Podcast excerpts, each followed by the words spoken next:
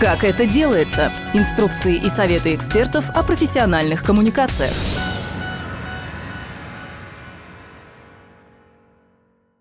Всем привет! Это подкаст «Как это делается» Центра Благосфера, в котором мы говорим о профессиональных коммуникациях в некоммерческом секторе, разбираем инструменты и технологии, делимся опытом и ищем новые ориентиры.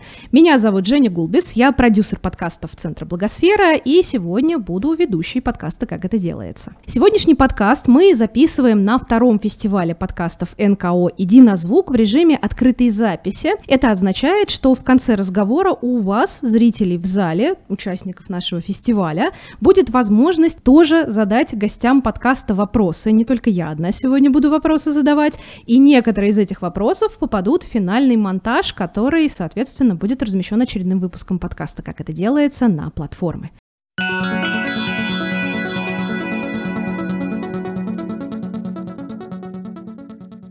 Тема нашего разговора сегодня – как некоммерческой организации запустить собственный подкаст. Мы решили вот так вот по-простому, обучалку для своих. А, сделать это, как вам наверняка прекрасно известно, с одной стороны очень просто, а с другой стороны очень сложно, а удержать на плаву и регулярно выпускать зачастую бывает еще сложнее, особенно когда сотрудник НКО занимается еще целой кучей дел в параллели. И прямо сейчас мы поговорим с героями, которые занимаются систематически подкастингом в НКО, которые их продюсируют, которые разрабатывают концепции и стратегии продвижения и спросим у них, а как же, собственно, начинались их подкасты и что нужно сделать, чтобы этот подкаст жил, развивался и обязательно нашел свою аудиторию. И первый мы приглашаем к нам присоединиться Веру Митину, руководителя фонда Ника, которая расскажет нам о запуске подкаста Уф! Добрый день. Очень рада видеть вас сегодня здесь. Спасибо вам большое, что нашли время и возможность к нам сегодня приехать. Ну и для начала расскажите, пожалуйста, что для вас и для вашей организации стало толчком к записи подкаста? Как вообще появилась идея, что вот фонду Ника он нужен? У нас уже давно проходит с 2016 года такое прекрасное мероприятие, как У-фестиваль. Этот фестиваль посвящен тому, чтобы животные из города Москвы, из совершенно разных приютов, муниципальных и частных, находили свой дом. И, соответственно, конечно же, формируется вместе с фестивалем сообщество владельцев животных из приютов. И нам очень хотелось делиться какой-то полезной информацией, но не просто так. Мы из изучали мнение, скажем так, этих хозяев, спрашивали у них, что будет интересно, и, соответственно, решили попробовать начать с того, чтобы делать это в виде подкаста.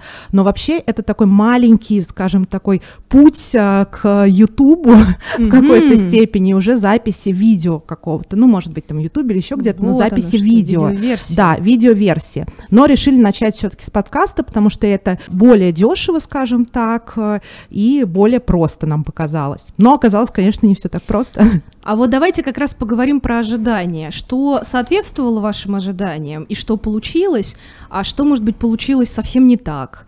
Или что вашим ожиданиям не соответствовало совсем? Вот какое было, какая была воображаемая картинка и что в итоге получилось? Ну, хочется отметить, что несмотря на то, что действительно подкасты это чуть-чуть там дешевле, чем производство какого-то видеоконтента, но все равно это а, качественное производство, достаточно дорогостоящий такой контент, и мы поняли, что лучше всего, наверное, это включать, может быть, в какие-то гранты. Кстати, наш подкаст тоже родился благодаря грантам мэра Москвы. Мы его включили осознанно и таким образом получили вот совершенно потрясающую, э, скажем так, возможность, да, протестить этот формат. Героев нанять, ну, то есть временные вот эти, конечно, ограничения, как правильно вы в самом начале заметили, когда ты живешь в фонде и все постоянно живут в каком-то сумасшедшем ритме, все равно это каждый подкаст это целый день команды, которая работает, найти помещение, героев, все все записать красиво. Еще, конечно, хочется заметить, что мы очень много вкладывали и в музыку, и эм, в тизер,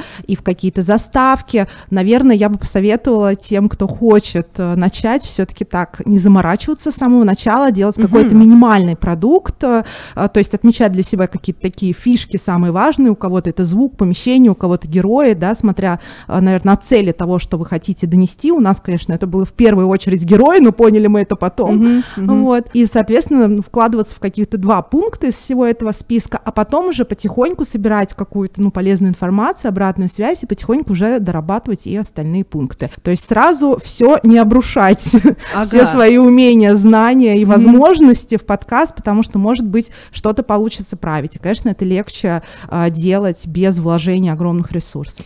Это потрясающая история, на мой взгляд, потому что а, вы, на самом деле, предугадали один из моих вопросов. Я хотела в конце всех спрашивать, а вот что бы вы посоветовали коллегам, которые хотят начать записывать собственный подкаст? И для меня это какая-то удивительная штука, потому что обычно все тут же делают серьезное лицо и говорят, ну, вот чтобы качественно делать, конечно, надо там вот это, вот это, вот это, и вообще-то вложиться. Но мне очень нравится ваш такой очень реалистичный подход. Давайте тогда, наверное, поговорим про то, были ли какие-то вот прям конкретные трудности, какие-то штуки, от которых вы хотели бы предостеречь своих коллег. С одной стороны, и с другой стороны, какие-то штуки, которые прям вот настолько хорошо получились, прям конкретно, что вот можно с гордостью сказать, делай как я. Вот я молодец, давай точно так же, коллега, делай.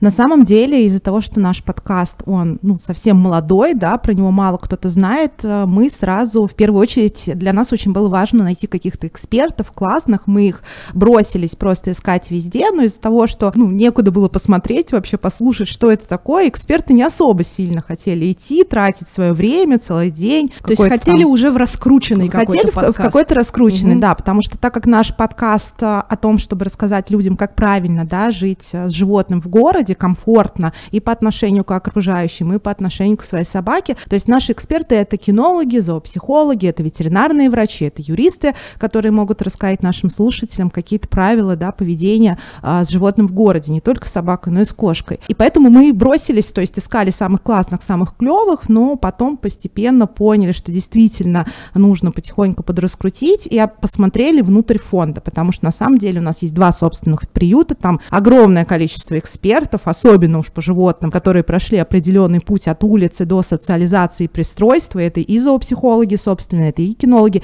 и ветеринарные врачи, и вот эти вот первые подкасты, которые нам давались с трудом, потому что мы просто этих героев выцепляли, потом пошли проще, потому что мы начали звать наших экспертов, mm-hmm. которые mm-hmm. с радостью соглашались, для них это был уникальный опыт вообще попробовать говорить вот в таком пространстве, то есть это тоже такой лайфхак. Хотите научить своих сотрудников, да, говорить, зовите их на подкаст.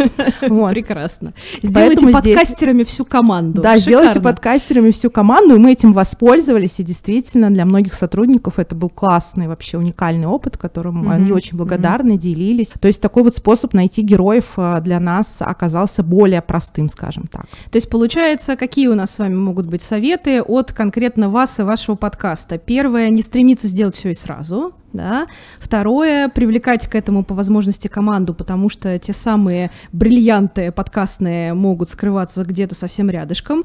Есть ли еще какие-то советы, которые вы хотели бы дать? Ну, еще, конечно, нужно, наверное, четко понимать все-таки, какая цель подкаста. Создание сообщества, привлечение людей, не знаю, там у кого-то это каких-то привлечений специалистов. А у вас она была какая? А у нас было создание сообщества вокруг фестиваля. То есть мы четко как раз, у нас ВУФ-фестиваль, да. ВУФ-подкаст, мы четко шли от фестиваля, то есть мы хотели делиться и ищем форматы, в которых мы можем делиться с людьми, которые взяли у нас животных, какими-то советами, то есть направлять их, чтобы они получали от нас какую-то полезную информацию и чувствовали вот эту вот самую поддержку за то, что они такие молодцы, взяли собаку из приюта или кошечку. Угу. И как вы считаете, получилось достучаться до аудитории? И если да, то что помогло? Подкаст, конечно, это такая история сложная, то есть не стоит ждать, что все пойдут тебя слушать, потому что ты его классно записал, о нем нужно постоянно и везде рассказывать.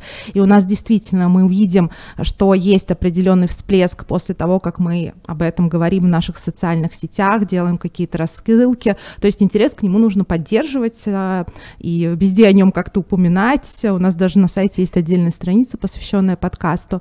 Но в целом а, отзывы хорошие, есть над чем работать, скажем так. Какие-то мы сейчас протестили mm-hmm. это все. Есть какие-то темы, которые заходили лучше, которые заходили хуже, набили какие-то, наверное, шишки, ошибки, и теперь будем это делать более в лайтовой форме и вот не напрягаясь так, как mm-hmm. мы это делали сейчас. Есть ли, дорогие друзья, вопросы к Вере из зала? Мне кажется, сейчас самое время их задать. Сколько ваш подкаст Только выходит? представьтесь, пожалуйста, а, то мы Кирилл записывать. Агинский, фонд Солевого капитала «Истоки». Подкаст «История от истоков». Сколько по времени уже вы занимаетесь э, подкастом? Мы совсем на самом деле новички. Мы записывали в течение лета. Это был первый сезон. Выпустили 6 выпусков. Где-то примерно они шли по 40 минут. Там от 35 до 40 минут.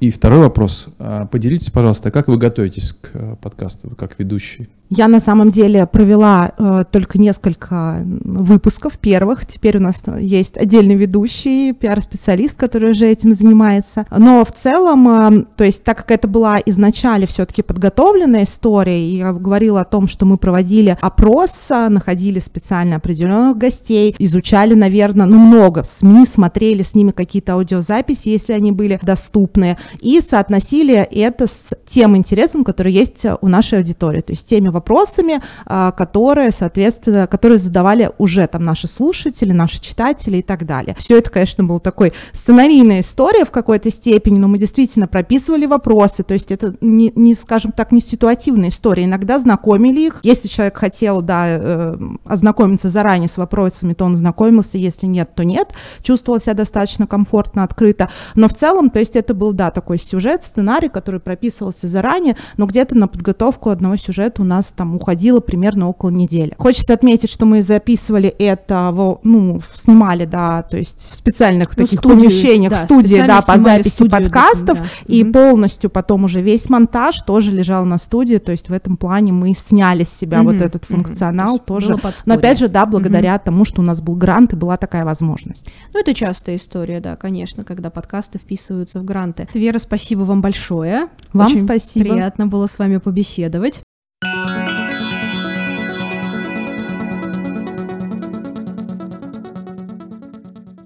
Приглашаем Полину Скоробогатову, продюсера подкаста о благотворительности и инклюзии «Луч». Полина, здравствуйте. Добрый день. И вам тоже большое спасибо за то, что вы сегодня с нами.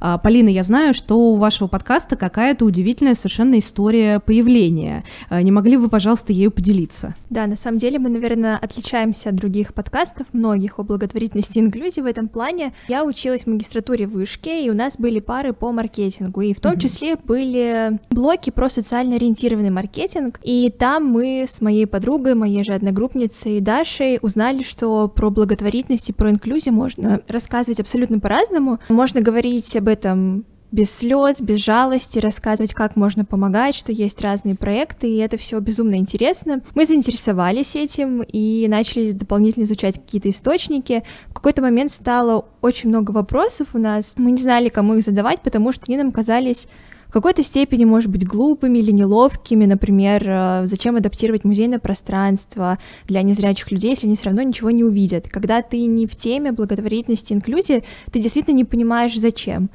И мы хотели найти ответы на эти вопросы, а у нас э, как раз э, были знакомые из фонда «Абсолют помощь». Мы предложили им идею, потому что мы знали, как реализовать подкаст именно в Вышке, воспользовавшись ресурсами медиацентра в Вышке. То есть вы пришли в фонд, Да. да, и, и теперь вы там работаете благодаря А, этому. Сейчас уже не- нет, Ага, но ага. было какое-то время, да. И, в принципе, у фонда была экспертиза, мы понимали, как все это реализовать. А, И мы предложили сделать подкаст. Мы очень быстро утвердили концепцию, собрали команду и вышли на запись первого эпизода. Потом нам понравилось, и мы продолжили. Ага. Вашу мотивацию я понимаю, да, были вопросы, хотелось сделать крутой проект на базе университета, э, как-то лично это вас заинтересовало, а какая при этом была мотивация у фонда, где вот вы совпали, как вы нашли вот этот общий язык? Ну, во-первых, тогда, мне кажется, многие некоммерческие организации не только искали новые каналы коммуникации, потому что мы запустились в апреле 2022 года. Угу. Наверное, это в том числе был и выход на новую аудиторию, пробовали новые форматы и старались доносить информацию по-новому и привлекать не только фонды, которые были грантополучателями фонда «Абсолют помощь», но и людей, которые, принципе, в самой теме заинтересованы, не обязательно в получении гранта, как мне кажется. Мгм. А были ли у вас э, какие-то четкие планы по поводу того, кто будет аудиторией этого подкаста, кто будет его слушать? А, Потому что подкастов о благотворительности и инклюзии, в принципе, ну не то, что мы всегда хотим, чтобы подкастов НКО было больше, но они есть, по крайней мере. Вы наверняка понимали, что с кем-то вы будете соперничать за внимание аудитории.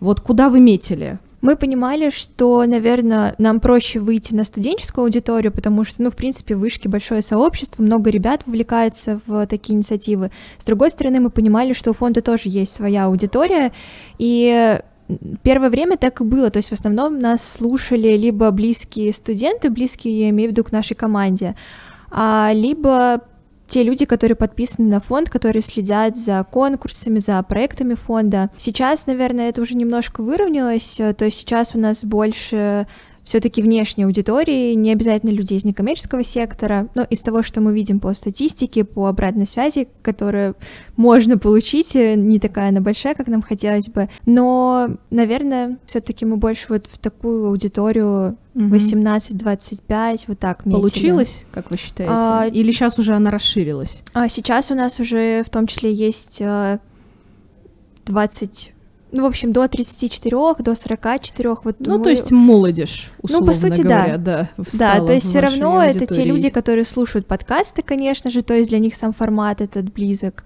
И плюс это те люди, которые все равно заинтересованы в теме. Они либо только интересуются и ищут какую-то информацию, либо у них уже есть какие-то данные, они хотят Мгм. дальше узнавать.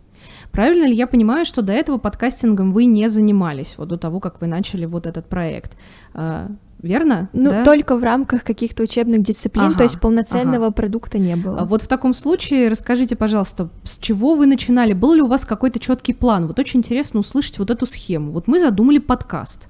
Что мы с этой мыслью дальше будем делать? Мы там определили, для кого мы его будем делать, мы определили концепцию. А что дальше-то? Вот как быть?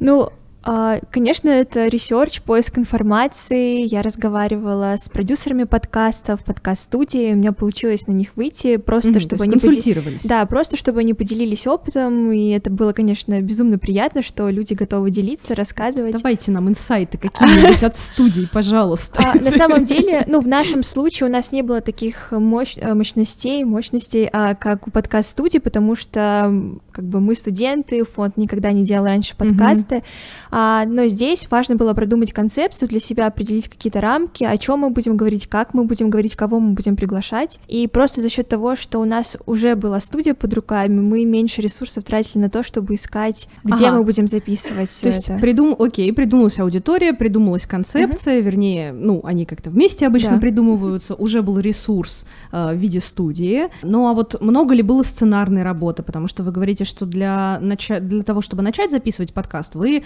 проводили какие-то изыскания и консультировались. А э, там, допустим, как вы выходили на гостей, потому что гости, вот насколько я слушаю с большим удовольствием подкаст «Луч», Спасибо. Точно так же, как и все подкасты, которые у нас здесь все представлены на фестивале. Как вы выходили на гостей, потому что гости у вас очень интересные, и иногда слушаешь, думаешь, ну, серьезный человек, как, как на него выйти, как бы, как к нему подъехать к такому серьезному? Вот как вы этим занимались, насколько вы подробно прорабатывали сценарий? Мне кажется, это было бы очень интересно. Отвечу сначала про сценарии. Они у нас довольно подробные, то есть у нас Мгм. разговорный подкаст, и мы прописываем все вопросы. Понятно, что какие-то появляются в процессе, какие-то убираются из сценария, то есть дело. это такая работа все время в процессе, но они у нас действительно подробные, и мы их готовим заранее. У нас группа сценаристов работает над а, сценарием, тоже проводит research по гостю, по проектам, и дальше мы уже согласовываем это все и записываем. А на гостей мы выходили очень просто. Либо это те люди, которые уже сотрудничали с фондом, либо это люди, которые просто заинтересованы в теме благотворительности и инклюзии. Мы писали им на почту, либо в Ну, в социальных общем, сетях. выходили напрямую. И просто, да. был у них интерес. Мгм, мгм. Есть ли у вас э, какие-то советы, которые вы можете дать начинающим подкастерам, тем, кто еще не запустился? Мне кажется, очень важно в самом начале продумать концепцию, потому что часто начинают, ну, лишь бы попробовать. А, это, конечно, хорошая тактика, но мне кажется, все равно нужен какой-то план, чтобы и галочки для себя отмечать, что мы это продумали, мы это сделали, и чтобы потом было проще ориентироваться, а что нужно поменять, а что мы здесь сделали не так. И я бы все-таки советовала искать э, какие-то возможности в студиях, пробовать запис записываться, может быть, также искать какие-то студенческие проекты и какую-то помощь, потому что, ну, я не совсем сторонник истории «давайте попробуем записать хотя бы на телефон с носком, чтобы шумы все убирать». Мне кажется, нужно как-то более продуманно, ответственно и серьезно к этому относиться. И, наверное, не бояться и не останавливаться. Пробовать mm-hmm. это то, что мы делаем, это то, с чем мы постоянно сталкиваемся. Всегда возникают какие-то сложности, но нужно не бояться, всегда точно найдутся люди, которые помогут. По крайней mm-hmm. мере, у нас так было. Mm-hmm. И это очень mm-hmm. здорово. Да уж, ох уж этот телефон с носком, который, по-моему, уже стал э, таким каким-то, не то что общим местом среди подкастеров, а какой-то уже такой штукой, над которой все больше смеются и такие, а, ну вот опять. Как только про запуск подкастов, так сразу про телефон в носке. Мы пару раз пользовались, иногда мы понимали уже после записи, что у нас там какой-то шум, и мы могли перезаписать вопрос mm-hmm. или еще что-то. Но это исключительно в каких-то случаях, когда вот прям совсем не было возможности в студию прийти. Mm-hmm, mm-hmm. Есть ли какие-то вещи, которые получились очень хорошо, а есть ли какие-то вещи, которые не получились совсем? В какой-то момент мы очень усердно а, выпускали эпизоды подкаста. Мы могли записывать несколько эпизодов в неделю, но мы мало внимания уделяли продвижению подкаста. Это то, mm-hmm. на что, кстати, тоже нужно обращать сразу внимание, если вы не рассказываете о нем, как аудитория о нем узнает. И я бы советовала все-таки на это тоже обращать внимание, закладывать определенные ресурсы и человеческие, и временные, и финансовые, ну то есть, чтобы на это обращать внимание. У нас, к сожалению, это первые сезоны проседало, и это нужно нам вот в ближайшее время исправлять. Угу. Вот. А как вы планируете это делать, если э, еще там не занимались этим, если еще не делали? Какие вот по вашему каналу продвижения подкаста могли бы сработать? Какие у вас есть идеи? Ну, частично мы все-таки этим занимались. Мы угу. совместные материалы выпускали с различными проектами, пресс-релизы отправляли, писали, чтобы нас в подборки включали. Ну, то есть всякое такое, такое было. Мы хотим делать какие-то спецпроекты, чтобы это было интересно, также вот больше участвовать в каких-то мероприятиях, возможно, самим проводить, и уже отталкиваться на интересы нашей аудитории, смотреть, что интересно, какое медиапотребление. Угу, ну, то есть подборки на платформах, угу. аудитория, которая приходит ногами, которая про вас слушает. Ну, такой, в принципе, стандартный набор, да, уже не начинающего, а вполне себе задумавшегося о продвижении подкастера. Юлиана Струкова, э, первокурсница Института современного искусства, факультета журналистики. Вы говорили о том, что вы начали свой подкаст а, от э, института, от медиабазы. Как у вас получилось добиться, так скажем, признания института? Что вы им преподнесли? Что они одобрили проект? Мне кажется, во-первых, социальная тематика, ну то есть, э, по крайней мере, сейчас я вижу, что в высшей школе экономики это такой довольно такое популярное направление, поддерживаются действительно проекты в сфере инклюзии, благотворительности. Плюс на факультете, в принципе, поддерживаются все проекты студентов, которые связаны с медиа, предоставляются ресурсы в виде студий, помощи преподавателей, если нужно, Поэтому, ну, честно скажу, мне кажется, нам просто повезло, у нас не было такой ситуации, когда нам приходилось доказывать, что наш проект действительно стоящий. Наоборот, как бы нас заметили и всячески старались помогать потому что, наверное, видели какую-то тоже и для себя в том числе ценность. Потому что мы вовлекаем студентов, они применяют свои профессиональные навыки и тоже вносят свой вклад в развитие и подкаста, и вообще в целом сферы. Полина, спасибо большое. Да, спасибо, что пригласили. Приятно было с вами пообщаться.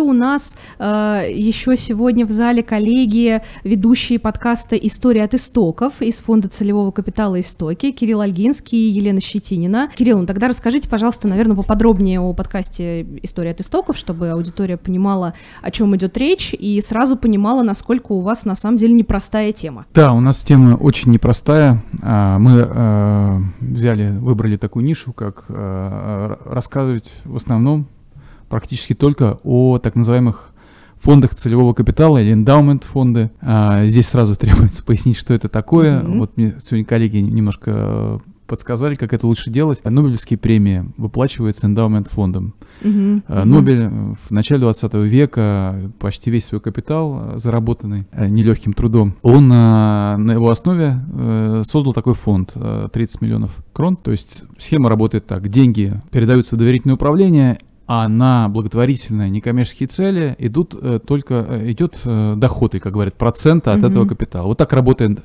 эндаумент фонды. До революции было более такое вменяемое название, на мой взгляд, вечный вклад, неприкосновенный капитал, вот так называлось. До революции, в России, Да, да? да, конечно, я понимаю. Очень были распространены такие, та- такие, такие фонды, такие капиталы. В новой истории России возобновилось это явление с 2007 года, недавно относительно, и поэтому известно мало. Э, Было даже такое исследование вот э, пару лет тому назад, социологическая одна у нас служба по заказу фонда Потанина изучила вот как, насколько хорошо в медиа, то есть в СМИ, в социальных сетях рассказывают про эндаумент фонды. И это исследование показало очень четко, что не рассказывают. Мгм. По двум Мгм. причинам.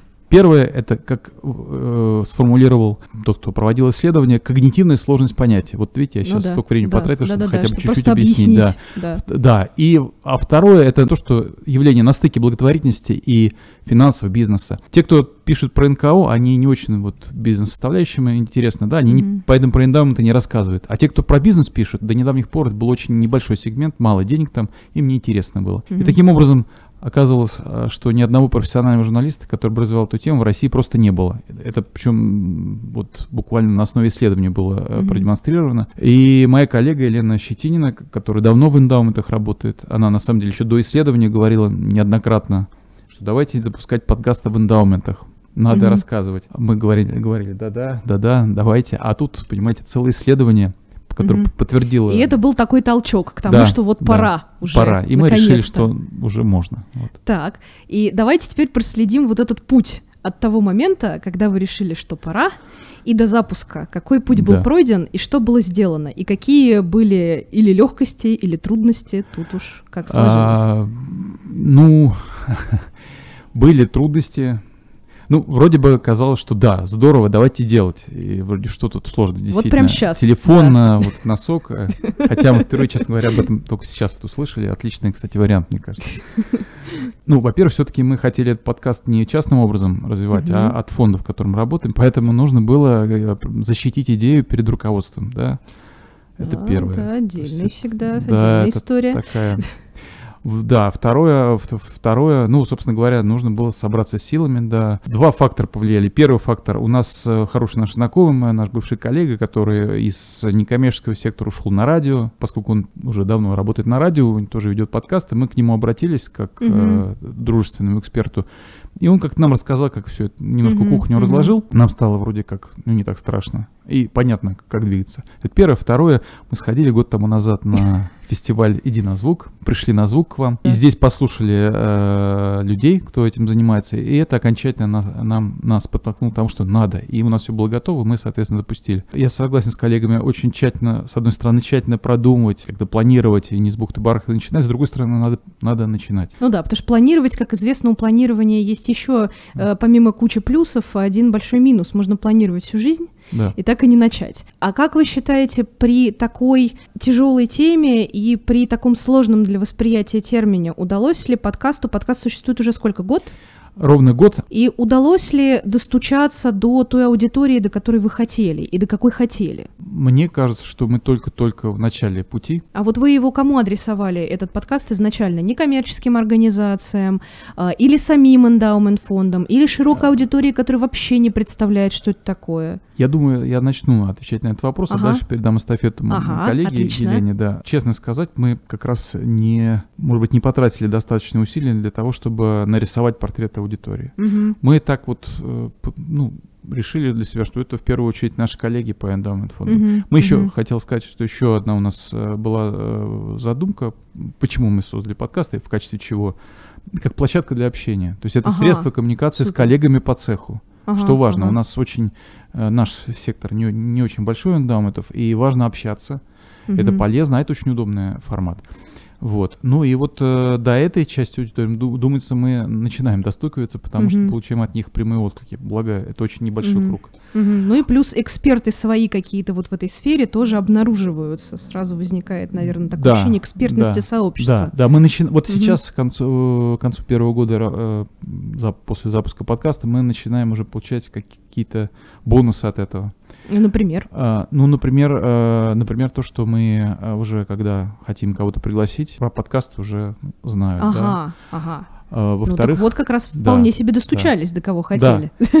Да, Кирилл сказал про наших коллег по цеху, так сказать, по эндаументу, которые очень действительно сложно доносить вообще, что такое эндаумент, потому что вот когда часто встречаемся и говорим, да, что если остановить 100 человек э, на улице, там два человека максимум поймут, что такое Ага, эндаумент. ага. В основном люди понимают, что такое эндаумент, это которые взаимодействуют, э, ну, там, связаны с, там, с иностранцами, да, или, например, обучались там в иностранных вузах, то они более-менее понимают, что это такое. Мгм. Там есть такая практика, и она очень развита. Также мы, когда, если возвращаться про целевую аудиторию, также мы думали и про а, филантропов, которым, Ага. да, которым необходимо тоже рассказывать, что есть такой механизм, да, поддержки некоммерческого сектора, по- поддержки своих благих э, начинаний, ц- Мгм. целей, Чтобы да, да, появлялись что- новые Нобели. да, Мгм. что появлялись новые Нобели, да, вот э, поэтому, на мой взгляд, это тоже очень важно. Сейчас, тем более, существует там на Западе и у нас, да, проблема передачи, да, э, ин- инвестиций и так далее, Мгм. там своих капиталов, вот, и, возможно, наш подкаст тоже будет, как бы сказать, одним из вариантов, да, как можно распорядиться своими средствами и сделать это во благо общества. А давайте теперь про вот все-таки, поскольку у нас тема, как начать записывать подкаст, да, а были ли какие-то чисто технические или там или сценарные или логистические моменты, которые вот на которые вы хотели бы обратить внимание? Не будем говорить трудности, потому что вот этот путь состоит не только из трудностей, иногда он состоит и из приятностей тоже очень часто. Вот какие есть моменты, на которые вы бы обратили внимание и сказали бы вот я бы посоветовала сделать вот так, вот это, а вот это вот так. Когда начинаешь первый подкаст, например, да, когда ты не очень опытный, так мягко сказать, не очень, да, когда ты видишь микрофон первый раз в своей Мгм, жизни, как я, мгм. например, лучше приглашать э, спикеров, э, ну, собеседников, да, которые тебе близки, которых ты Мгм. знаешь, и тему, которую ты тоже знаешь.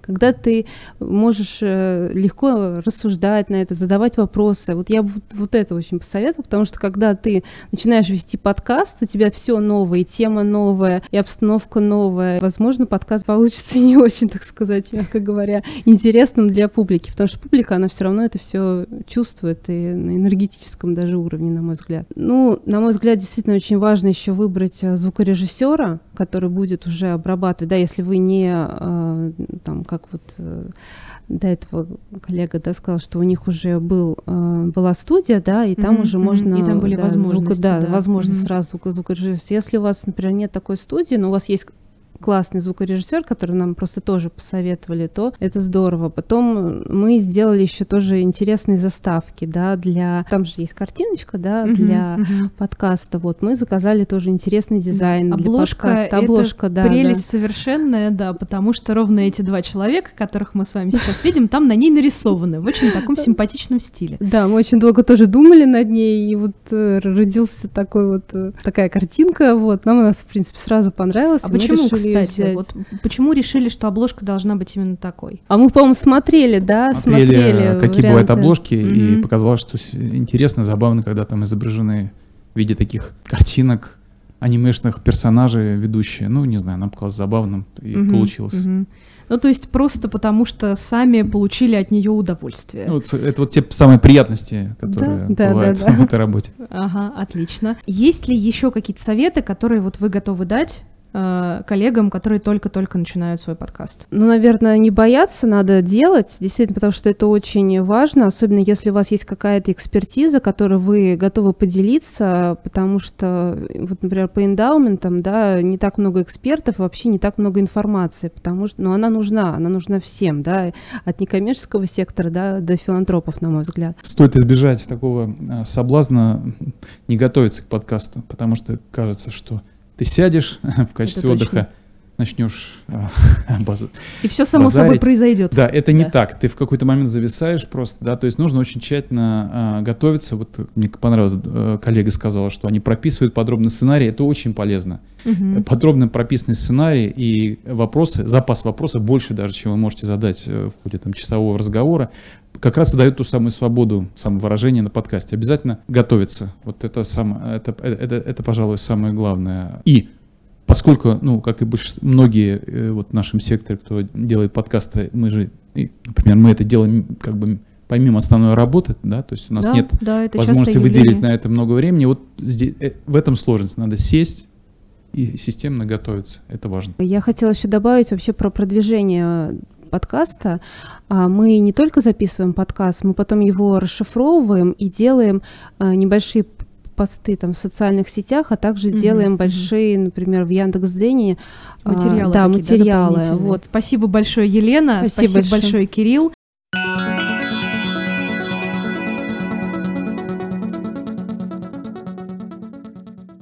Мне понравилось, что практически все коллеги, кто сейчас выходил к микрофону, мне кажется, наметили какие-то вот такие вот общие темы, которые красной лентой прошли через всю открытую запись подкаста. И мы выяснили, что первое, подготовка — это наше все. Второе, подготовка — это наше все, даже несмотря на то, что люди, которые записывают подкасты в НКО, это всегда многостаночники, которые помимо подкастов делают еще целую кучу всего. Мне очень понравилось, что способы разговора о подкасте где-то в социальных сетях, способы продвижения примерно тоже все называли одни и те же, то есть есть прям картинка, а, которую мы нарисуем слушателям нашего подкаста по поводу того, где и как можно дополнительно рассказывать о подкасте, чтобы аудитория о нем узнала. Ну и, по-моему, в принципе, кейсы, которые, о которых мы сегодня услышали, доказывают, что все возможно, только самое главное делать. Потому что если очень долго думать, то это тоже чревато, в общем, последствиями. А, Спасибо большое всем, кто сегодня слушал нас в зале и активно задавал вопросы. Спасибо большое спикерам, которые нашли время и возможность побывать сегодня на нашем фестивале и принять участие в открытой записи подкаста. И его можно будет послушать на всех популярных платформах, включая ВК, Яндекс.Музыку, Звук, э, Apple и все остальные платформы, на которых так или иначе могут быть представлены подкасты. Напоминаю, что это был подкаст «Как это делается» Центра Благосфера о профессиональных коммуникациях в некоммерческом секторе. Услышимся в следующих выпусках. Пока-пока. Как это делается? Инструкции и советы экспертов о профессиональных коммуникациях.